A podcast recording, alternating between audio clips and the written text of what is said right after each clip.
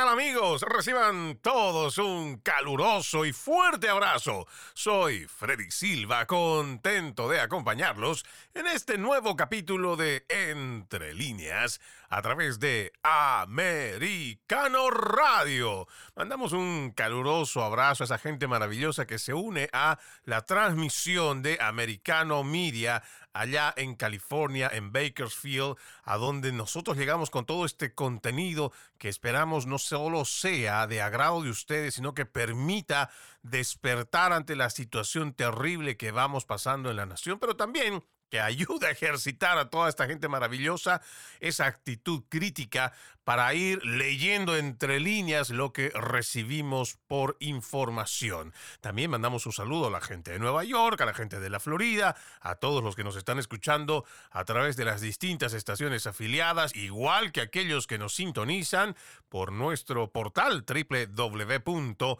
americano media punto com, doble u doble u doble u punto americano media punto com. Si usted todavía no ha descargado nuestra aplicación gratuita, encuéntrelo como Americano. Está disponible para Apple y Android y usted podrá ver a través de esta aplicación nuestro contenido de radio y también de televisión. El día de hoy estaremos hablando sobre la crisis de tráfico de drogas en la frontera México-Estados Unidos, que no termina, y cada semana las incautaciones aumentan dramáticamente, lo que significa que las cantidades de droga que ya han entrado a los Estados Unidos son inmensurables. Mientras gran parte del personal de la patrulla fronteriza ha sido dirigida por el gobierno de Joe Biden a realizar tareas burocráticas en la recepción de trámites de asilo para los miles de inmigrantes indocumentados que están llegando todavía a la frontera, el crimen organizado desde México se está fortaleciendo cada vez más y tienen ahora presencia en suelo estadounidense, derivando ahora en una cruenta batalla en las calles donde las pandillas traficantes están dejando saldos mortales, además incrementando el miedo y la inseguridad. ¿Será posible frenar este flagelo de las drogas? ¿Cuántas personas más tendrán que morir por sobredosis para atender esta crisis? Serán los ciudadanos los que al final tomen la seguridad en sus manos ante la ausencia e interés de los políticos. Trataremos de responder esas y otras preguntas a lo largo de este programa, pero antes, permítanme hacer referencia sobre una decisión histórica de la Corte Suprema de Justicia que ha prohibido la acción afirmativa en las admisiones universitarias. ¿Por qué es importante para nosotros hacer mención de este fallo?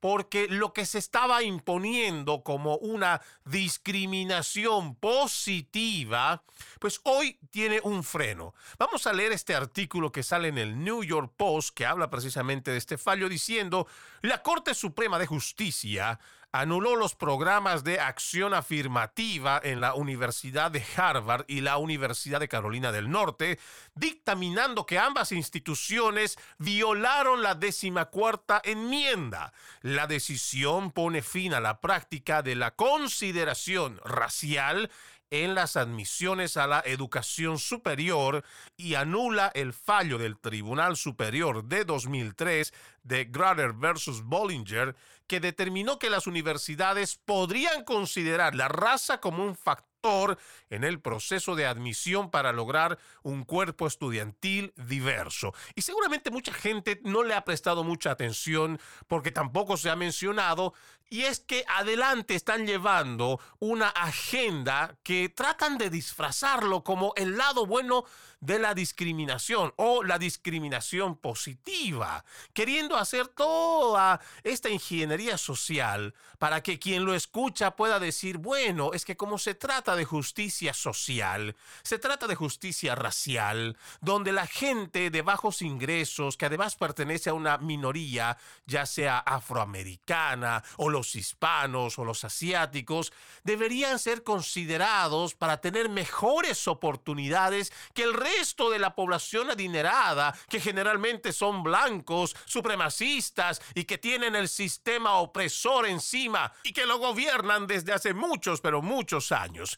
Aunque usted no lo crea, estos son los términos en los que por muchos años la izquierda ha logrado imponer a través de sus ideólogos de que la discriminación positiva sea aceptada en nombre de la justicia racial, en nombre de la justicia social. Entonces, hicieron creer al hispano, al afroamericano y a otras minorías de que estaba bien discriminar para que podamos nosotros dar paso a todos esos desfavorecidos. Y claro, cuando uno empieza a comerse el cuento socialista, llega a pensar de que esto debería ser correcto, porque claro, como nos han venido diciendo, de que es el sistema blanco, ese sistema opresor, el que no te permite progresar, el que no te permite crecer, pues entonces es correcto que aquellos que vienen de lugares más pobres, aquellos desfavorecidos, tengan más oportunidades. Y esto es una completa falacia. Y déjenme decirle, nosotros los hispanos somos el mejor ejemplo de que es posible salir adelante sin necesidad ni de la ayuda del gobierno, ni de la ayuda de nada más que nuestro esfuerzo y nuestro sacrificio. Y es por eso que desde cualquier punto de vista, usted, amigo oyente que me está escuchando, puede interpretar rápidamente que el socialismo es inmoral. Porque no solo significa que para darle a unos, a esos entre comillas desposeídos, desfavorecidos, pues va a tener que sacarles a otros. Quiere decir que aquellos que están trabajando duro, que tienen la fortuna de tener un trabajo, pero se esfuerzan, están haciendo la lucha desde muy temprano en la madrugada, o que tienen su pequeño negocio saliendo adelante, incluso por encima de las adversidades de la pandemia, y resulta que esa gente que trabaja muy duro va a tener que pagar de sus impuestos para mantener a baquetones que simplemente vinieron a buscar algún tipo de beneficio a esta nación, o que prefieren no trabajar y ser mantenidos por el gobierno.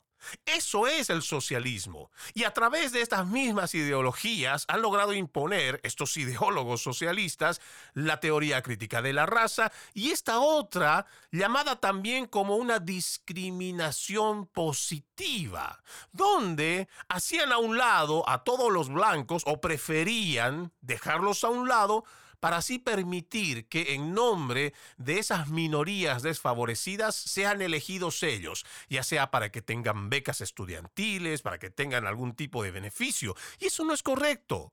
Porque hay que decirlo, esta es una nación donde la cultura del trabajo y del esfuerzo tiene su recompensa. Y si nosotros eliminamos lo que ha hecho grande a esta nación, cada vez más tendremos gente que no va a querer trabajar, gente que va a decir, bueno, es que es el sistema el que me oprime, es el sistema el que no quiere que yo salga adelante. Es por eso que quiero ahora que me den reparations. Quiero que ahora venga un papá gobierno y mantenga a mis hijos. Quiero un papá gobierno que le dé techo a mi esposa o igual que me dé a toda una familia. ¿Y eso a costa de qué? ¿A costa de quién? A costa de aquellos que contribuyen con su dinero.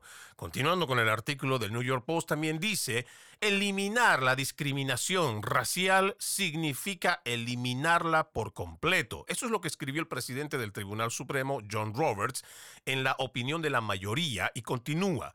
La cláusula de igual protección, en consecuencia, hemos sostenido que se aplica sin tener en cuenta ninguna diferencia de raza, color o nacionalidad. Todo esto es universal en su aplicación. Y vuelvo a insistir, esto es importante porque así vamos a tratar de poner las cosas todo parejo. Y en realidad, la ciudadanía lo que tiene que buscar no es a estos ideólogos que tratan de decirnos que hay que quitarle al rico para darle al pobre, cuando en realidad lo que hacen es quitarle a toda la clase media para ellos enriquecer a sus familias y siguen manteniendo a la gente pobre.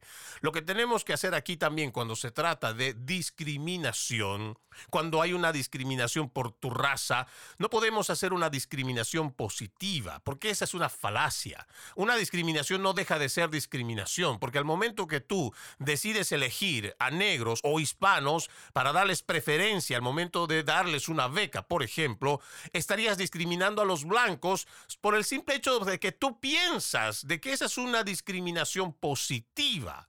pero sigues alentando la discriminación y eso no es correcto. Si realmente queremos erradicar esto de la discriminación, estos problemas raciales que seguramente arrastramos de tanto tiempo, pues no podemos fomentar ni una discriminación positiva ni una discriminación negativa, porque la discriminación siempre será discriminación.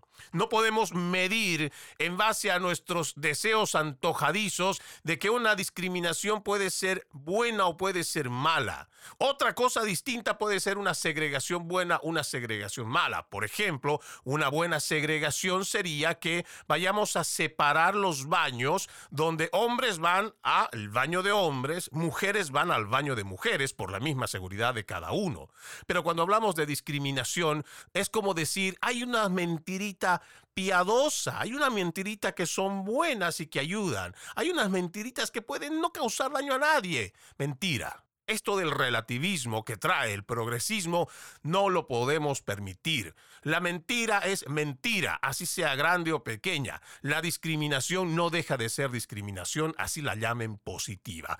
Vamos a la primera pausa. Ya regresamos con más. Gracias, gracias por continuar con Entre Líneas a través de Americano Radio. Recuerden que este dos mil veintitrés juntos decimos no más fake news, no más noticias falsas. Para ello ponemos a su disposición nuestro portal doble u doble u doble u punto americano media punto com, doble u doble u doble u punto americano media punto com, y por supuesto lo invitamos a que descargue nuestra aplicación Americano disponible para Apple y Android. Como lo anunciamos al principio, el día de hoy vamos a estar hablando sobre la crisis de tráfico de drogas en la frontera México-Estados Unidos, que no ha terminado y que lamentablemente cada vez va aumentando la cantidad de incautaciones de estas mismas drogas y que va aumentando de una forma dramática.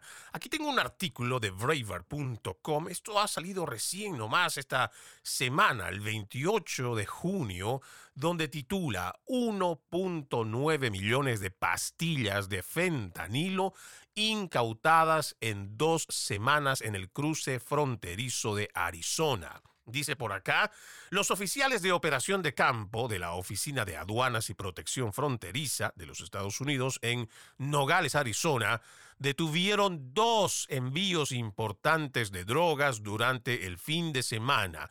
En dos incidentes separados, los oficiales incautaron más de seiscientas setenta mil pastillas de fentanilo y casi cuarenta y ocho libras de metanfetamina. Estos oficiales incautaron casi dos millones de pastillas de fentanilo en menos de dos semanas. El director de la Oficina y Protección Fronteriza de Nogales, Arizona, Michael Humphries, tuiteó fotos de dos envíos de drogas incautados por los oficiales asignados al puerto de entrada en Nogales el pasado viernes y sábado. Dice por acá, los agentes incautaron aproximadamente cuatrocientas setenta y cinco mil pastillas de fentanilo y dos coma tres libras de metanfetaminas. Humphries dijo que las drogas estaban escondidas en un vehículo que intentaba ingresar a Arizona desde México. Al día siguiente, los agentes encontraron otros doscientas catorce mil pastillas de fentanilo y cuarenta y cinco coma cinco libras de metanfetaminas que estaban escondidas en un camión. Los oficiales en el área de operaciones de Nogales han tenido mucho éxito este mes en combatir el contrabando de pastillas de fentanilo potencialmente mortales. Los oficiales de Nogales, que realizaban operaciones K nueve itinerantes el veintiuno de junio, encontraron, escuche esta otra cifra, quinientas diecisiete mil pastillas de fentanilo y otros sesenta y cuatro coma seis gramos de cocaína en las puertas y el portón trasero de una camioneta. Más tarde ese día, los oficiales encontraron otras diez mil novecientas pastillas de fentanilo escondidas en una bolsa de deporte, es lo que ha tuiteado Humphries en su cuenta oficial de Twitter, que usted, amigo oyente, además de escucharlo a través de estas ondas radiales, usted también puede entrar a esta cuenta oficial. Dice Port Director Michael Humphries y está con esta cuenta oficial en Twitter, y también va revelando los casos porque dan a conocer de forma pública el trabajo que vienen realizando los agentes fronterizos. Los datos son realmente preocupantes. No sé a usted si esto le está pareciendo que es o no preocupante, pero no termina ahí. Dentro del reporte también dice, durante un periodo de tres días que terminó el diecinueve de junio, los oficiales de Nogales incautaron setecientos ochenta y cuatro mil pastillas de fentanilo en seis incidentes diferentes de contrabando. Ahora mismo, yo por eso es que le digo que revise también usted por su cuenta este trabajo que están poniendo a través de la cuenta de Twitter, porque en este momento, ahora mismo, yo puedo detallarle lo que estoy viendo en estas incautaciones en fotografías, donde muestra que la droga estaba puesta en el techo de esta camioneta, también estaba en los asientos. Hay gente que constantemente se vuelve más ingeniosa.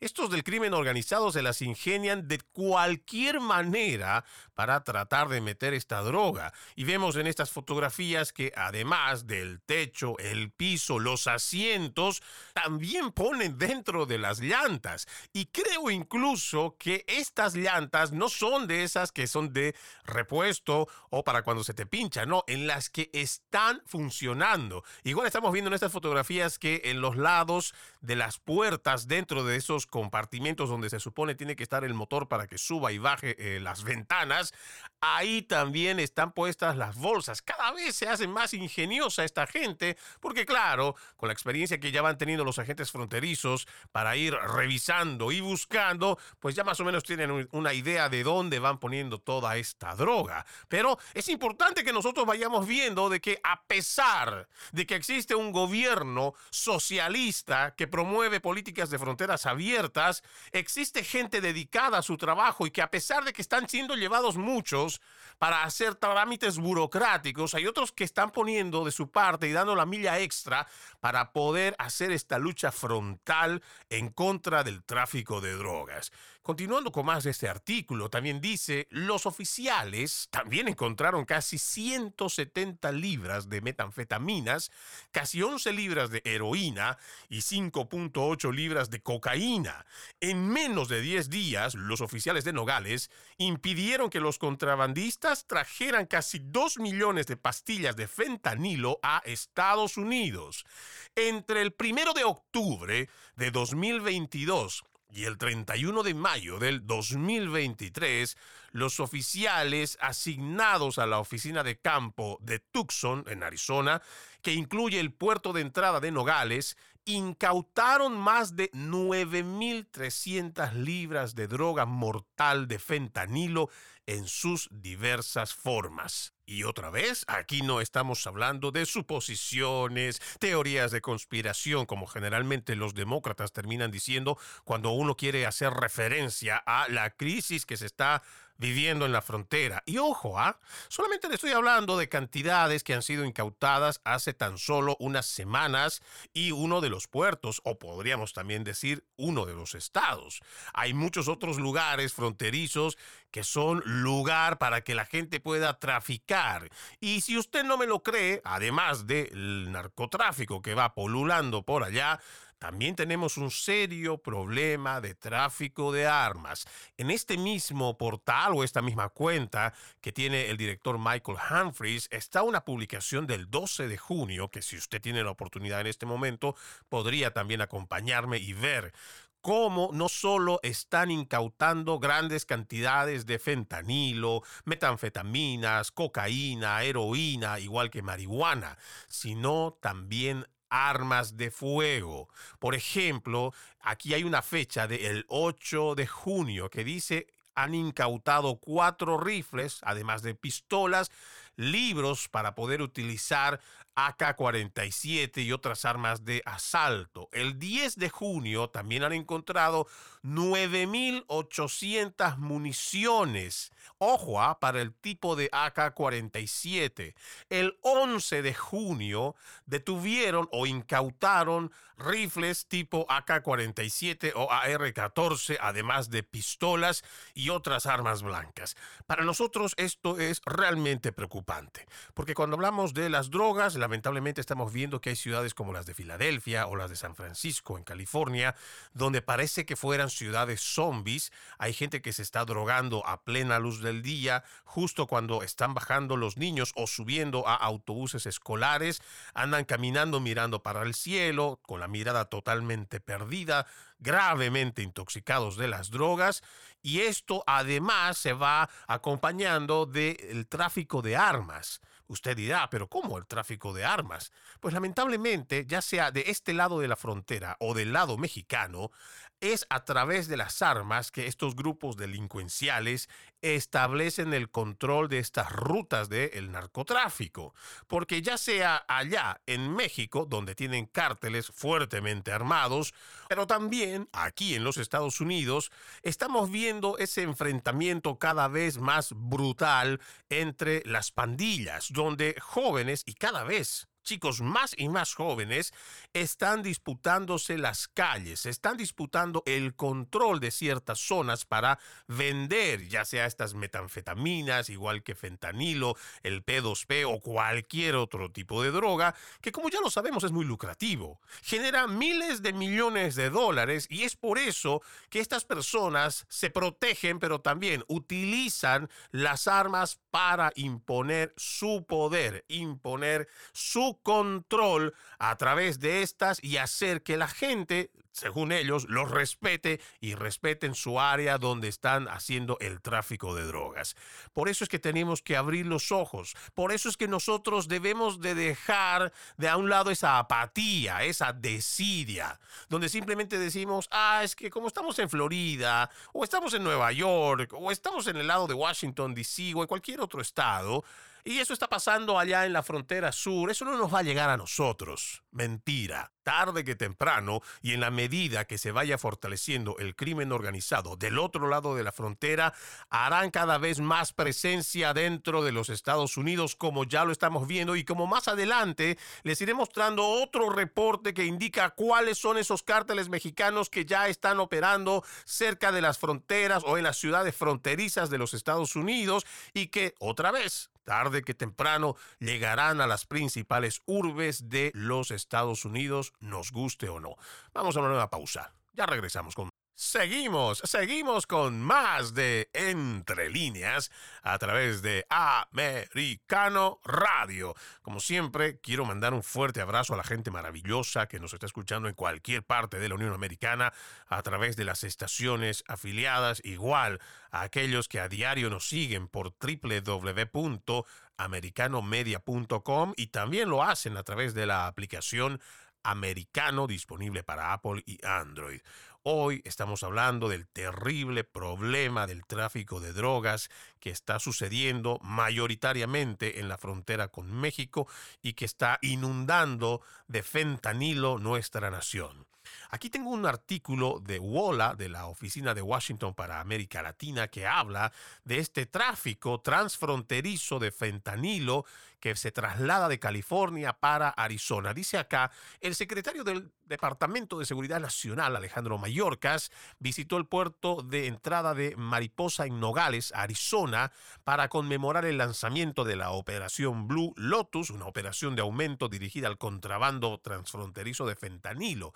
Con un aumento en las inspecciones dirigidas y la reciente instalación de un escáner de portal de múltiples energías, según esto lo que están diciendo desde la oficina federal, en el puerto de Mariposa, Mayorkas dijo que la operación condujo a dieciocho incautaciones de drogas durante su primera semana, incluyendo más de novecientas libras de fentanilo, más de setecientas libras de metanfetaminas y más de cien libras de cocaína. Las novecientas libras de fentanilo incautadas en una semana equivalen aproximadamente a diecinueve días de las incautaciones de la Guardia Fronteriza en Arizona, cuando la agencia había confiscado mil trescientas libras del potente opioide.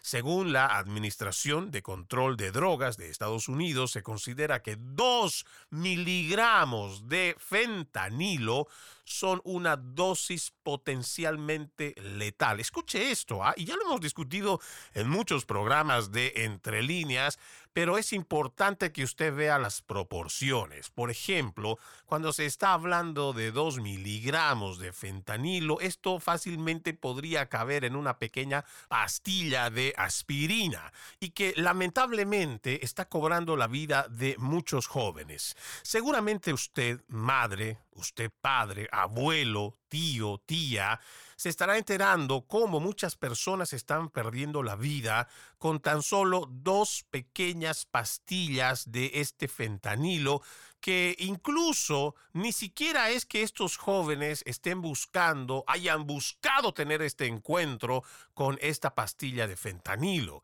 Sabemos que el diablo nunca duerme y sabemos que la maldad está ahí despierta y atenta al momento de, en un solo segundo, arruinarle la vida a las personas y por ende a las familias.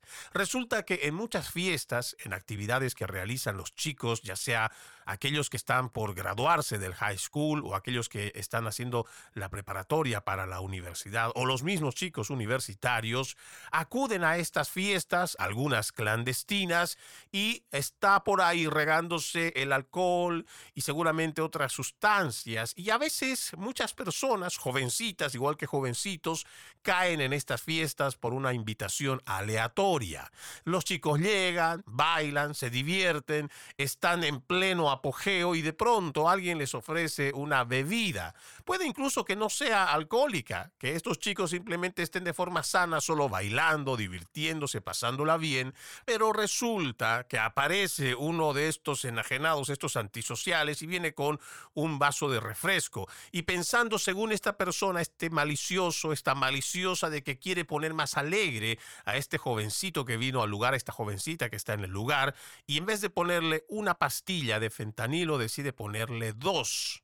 A veces esas dos pastillas son suficientes para que esa persona, después de haber entrado en un éxtasis, termine bajándole la presión de una forma que quedan dormidos y cada vez la presión más baja, y ese joven no despierta más. Ese es el temor más grande que hoy se está expandiendo en los Estados Unidos y donde padres de familia están realmente aterrorizados porque sus hijos, que lamentablemente conocen gente mala de las cuales pensaban que no había ningún problema, los terminan llevando a pequeñas reuniones clandestinas. Incluso algunos no piden permiso y simplemente aparecen en el lugar, y otros ya no regresan más. Esta es una pastilla muy potente, gravemente adictiva, pero también tiene complicaciones en la salud que son mortales. Por eso es que cuando hablamos sobre el tráfico de drogas y cuando hablamos de que existe una crisis en la frontera, nosotros no nos tomamos este tema a la ligera. Y si tenemos que seguir dedicando más programas para que la gente se concientice, para que exista de verdad una reflexión en esas familias para afrontar este problema, pero más importante aún, para tomarlo y considerarlo como un verdadero problema y crisis que estamos teniendo en Estados Unidos, nosotros como Americano seguiremos dando e informando a la gente. Ya no queremos que sigan habiendo más víctimas de drogas. Esas drogas que están pasando por esa frontera sur en su mayoría y que están cobrando la vida, según los C D C en los últimos reportes, de cien mil personas por sobredosis. Lo que se traduce como que más de doscientas noventa personas mueren por día por esa sobredosis de droga, que puede ser metanfetaminas, P dos P, fentanilo, heroína y cualquier otro derivado de las drogas. Adicionalmente a esto es el tema de seguridad, que como les veníamos diciendo, Esto está generando un fortalecimiento. A medida que sigan metiendo más droga, esto va a generar millones de dólares. Ese dinero va a volver hacia el crimen organizado, que va a necesitar seguirle comprando, ya sea a los chinos, a los hindús, para que sigan trayendo ya sea los precursores o la misma droga como tal ya hecha. Esto fortalece a estos cárteles, sobre todo en México. Y aquí hay un reporte que también me parece muy interesante que usted lo sepa. Esto lo puede encontrar en la página de judicial watch punto org. Es un artículo que está relativamente nuevo por la cantidad de informes que realizan del doce de abril del dos mil veintitrés. Dice: cárteles mexicanos vuelan nueve mil vuelos de drones a Estados Unidos para vigilar operaciones policiales. Los cárteles mexicanos de la droga han realizado más de nueve mil vuelos de drones en el espacio aéreo de los Estados Unidos en lo que va del último año para vigilar las operaciones de seguridad y aplicación de la ley estadounidenses en la región fronteriza sur. Esto es un Un reporte de Judicial Watch que ha dado además a un alto funcionario de seguridad nacional. Los drones están observando agencias federales, estatales, del condado y de la ciudad cerca de la frontera con México, incluida la Patrulla Fronteriza de los Estados Unidos, el Departamento de Seguridad Pública de Texas, la Guardia Nacional de Texas, los alguaciles del condado y la policía local. La Patrulla Fronteriza, que opera bajo la Aduana y Protección Fronteriza, capturó alrededor de una docena de drones y accedió a los sistemas de guía y memoria de los vehículos aéreos no tripulados para obtener información de inteligencia. Esto otra vez, según un funcionario de alto nivel en la agencia. Judicial Watch se enteró de las incursiones de drones del cártel mexicano durante una visita reciente a la frontera sur y específicamente mientras entrevistaba a funcionarios federales en el sector del Valle del Río Grande del C B P en Texas. Judicial Watch está investigando más el asunto y ha presentado una solicitud de la Ley de Libertad de Información, FOIA, por sus siglas en inglés, ante el C B P, la agencia de sesenta mil miembros encargada de mantener a los terroristas y sus armas fuera de los Estados Unidos, para todos los registros relacionados con el uso de drones por parte de organizaciones criminales operando a lo largo de la frontera entre Estados Unidos y México, con el fin de vigilar a los funcionarios encargados de hacer cumplir la ley en Estados Unidos o, de otra manera, facilitar las actividades ilegales. La solicitud de registro público federal incluye, pero no se limita, a toda la información que representa el número conocido o estimado de instancias del uso de dicha tecnología, así como todos los informes, evaluaciones de inteligencia. Este es un dato que para mí es muy importante, porque ya no solo se trata del trabajo que se supone están haciendo las oficinas de la ley y el orden en Estados Unidos, sino cómo se las están ingeniando desde el otro lado de la frontera, la gente del crimen organizado, y por supuesto estará invirtiendo miles de dólares sacando de las ganancias del narcotráfico para comprar drones. Estamos hablando de que en vez de que de este lado se siga haciendo, por supuesto, como vienen llevando adelante el control de la patrulla fronteriza, pero ahora resulta que son aquellos que tendrían que estar huyendo, que tendrían que estar escapando, que tendrían que estar saliendo de su zona de confort para irse a otros lados y no ser encontrados por la ley. Ahora resulta que son más bien ellos, los narcotraficantes, los que con su dinero están comprando drones para vigilar a los agentes de los Estados Unidos.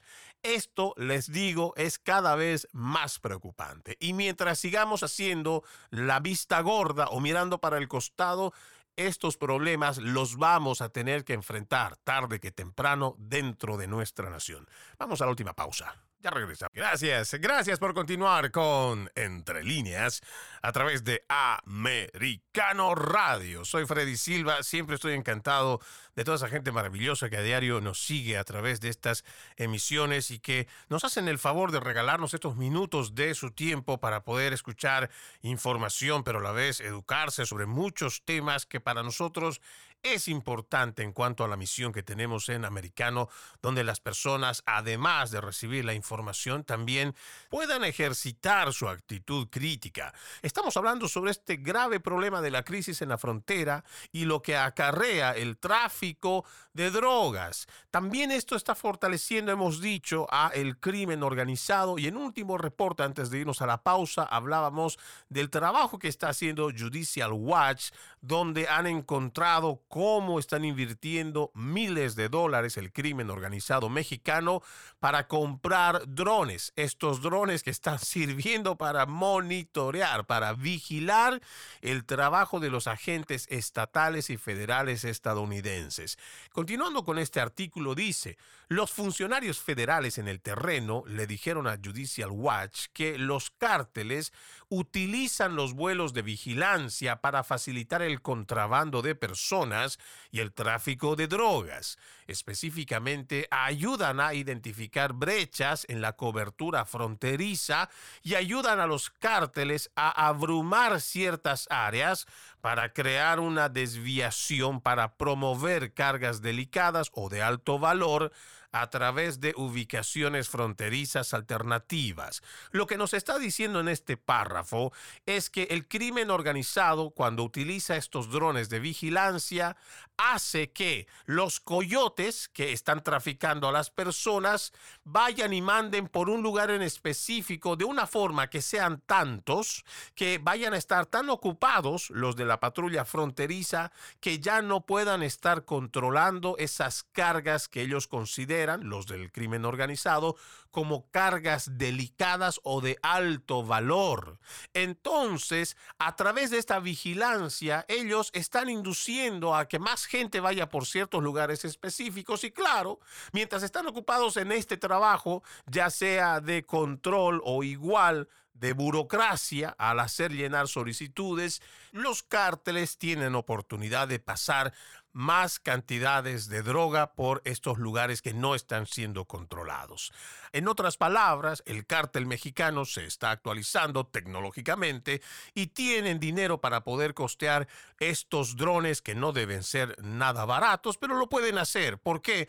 Porque el tráfico de drogas genera muchísimo dinero. En muchas oportunidades hemos escuchado a muchos demócratas, sobre todo estos socialistas, progresistas, decir que este tema de las drogas, que el tráfico de armas, no tiene nada que ver con el problema de la inmigración, de esta cantidad de gente que viene llegando a la frontera, que son dos temas totalmente aparte y que solamente un anti-inmigrante, un supremacista blanco, un odiador de indocumentados podría hacer la comparación o poner estos dos temas en un mismo lugar.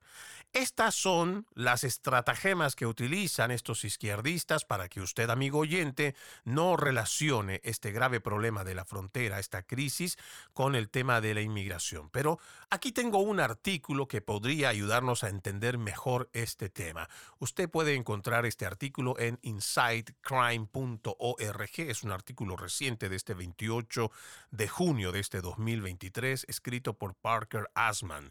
Relata a grandes rasgos en sus primeros párrafos de un hombre llamado Ricardo Montes y cómo ha sido su travesía tanto desde el lado mexicano para llegar a Estados Unidos, y dice que él vio llegar al mercado central de Reynosa, en Tamaulipas, casi una docena de hombres armados en dos camionetas.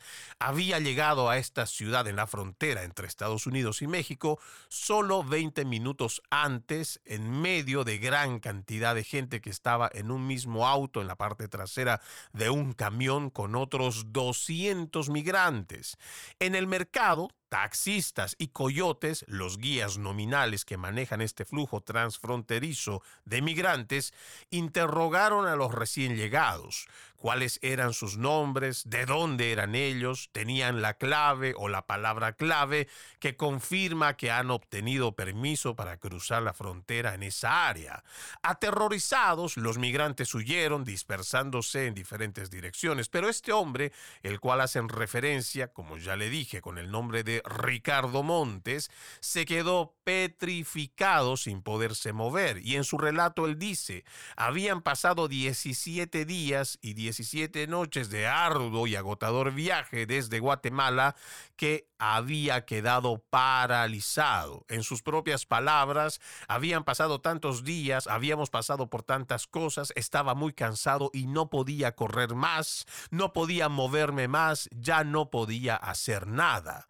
Montes fue uno de muchos de estos migrantes que los hombres armados lo secuestraron. A él, entre seis y ocho personas más ese mismo día. Y Montes, en su relato, o lo que recuerda de ese momento del secuestro, a él le dijeron estas personas armadas: somos del Cártel del Golfo. El Cártel del Golfo, como lo saben, es una de las redes de crimen organizado más antiguas de México y tienen varias facciones diferentes que operan en Reynosa. Sus demandas eran simples, querían dinero. Le ordenaron a Montes y a cada uno de los treinta migrantes que estaban ahí, les dijeron que tenían que pagar cinco mil dólares. Caso contrario, los iban a matar. Este es un relato de este migrante de nombre Montes, quien hace alusión a algo que venimos diciendo hace mucho tiempo sobre cómo el cártel de México o los cárteles de México están aprovechándose de esta necesidad de los inmigrantes para llegar a los Estados Unidos y les cobran esta cantidad de dinero. Caso contrario, de no quererlo pagar, simplemente se lo cobran con sus vidas. Este artículo que tiene ese relato de este migrante que nos parece muy importante, tiene un dato sustancial que es importante que lo conozcamos. ¿Cuáles son esos cárteles que se están moviendo ahí en la línea fronteriza entre México y Estados Unidos y que se están fortaleciendo? Aquí marca el Cártel Caborca, también el Cártel del Golfo, que tienen varias facciones. Está el Cártel Jalisco Nueva Generación, el Cártel de los Juárez, el Cártel del Noreste, el Cártel de Sinaloa y el Cártel de los Zetas, que también tiene varias facciones. Y no estamos hablando de pequeños aspirantes a pandilleros, jovenzuelos que tal vez están queriendo incursionar en alguna pandilla, se tropiezan con alguna pistola o que más o menos tratan de infundir cierto poder a través del miedo. Estamos hablando de gente sádica, personas que no se tocan el corazón cuando van a quitarle la vida a alguien con el simple pretexto de decirles que van a pagarle cinco mil dólares solo porque son el cártel y que ellos los van a hacer cruzar la frontera, ya sea con el servicio de coyotaje o que ellos mismos lo hagan. Y como un último dato, en la lectura de este artículo menciona, en algunas partes de la frontera, los grupos criminales supervisaban, porque están haciendo referencia a esta investigación que realizaron por más de un año, y dice, algunos de estos grupos criminales supervisaban refugios improvisados y recaudaban un impuesto de al menos cien dólares por cada migrante que cruzaba los corredores que ellos controlaban.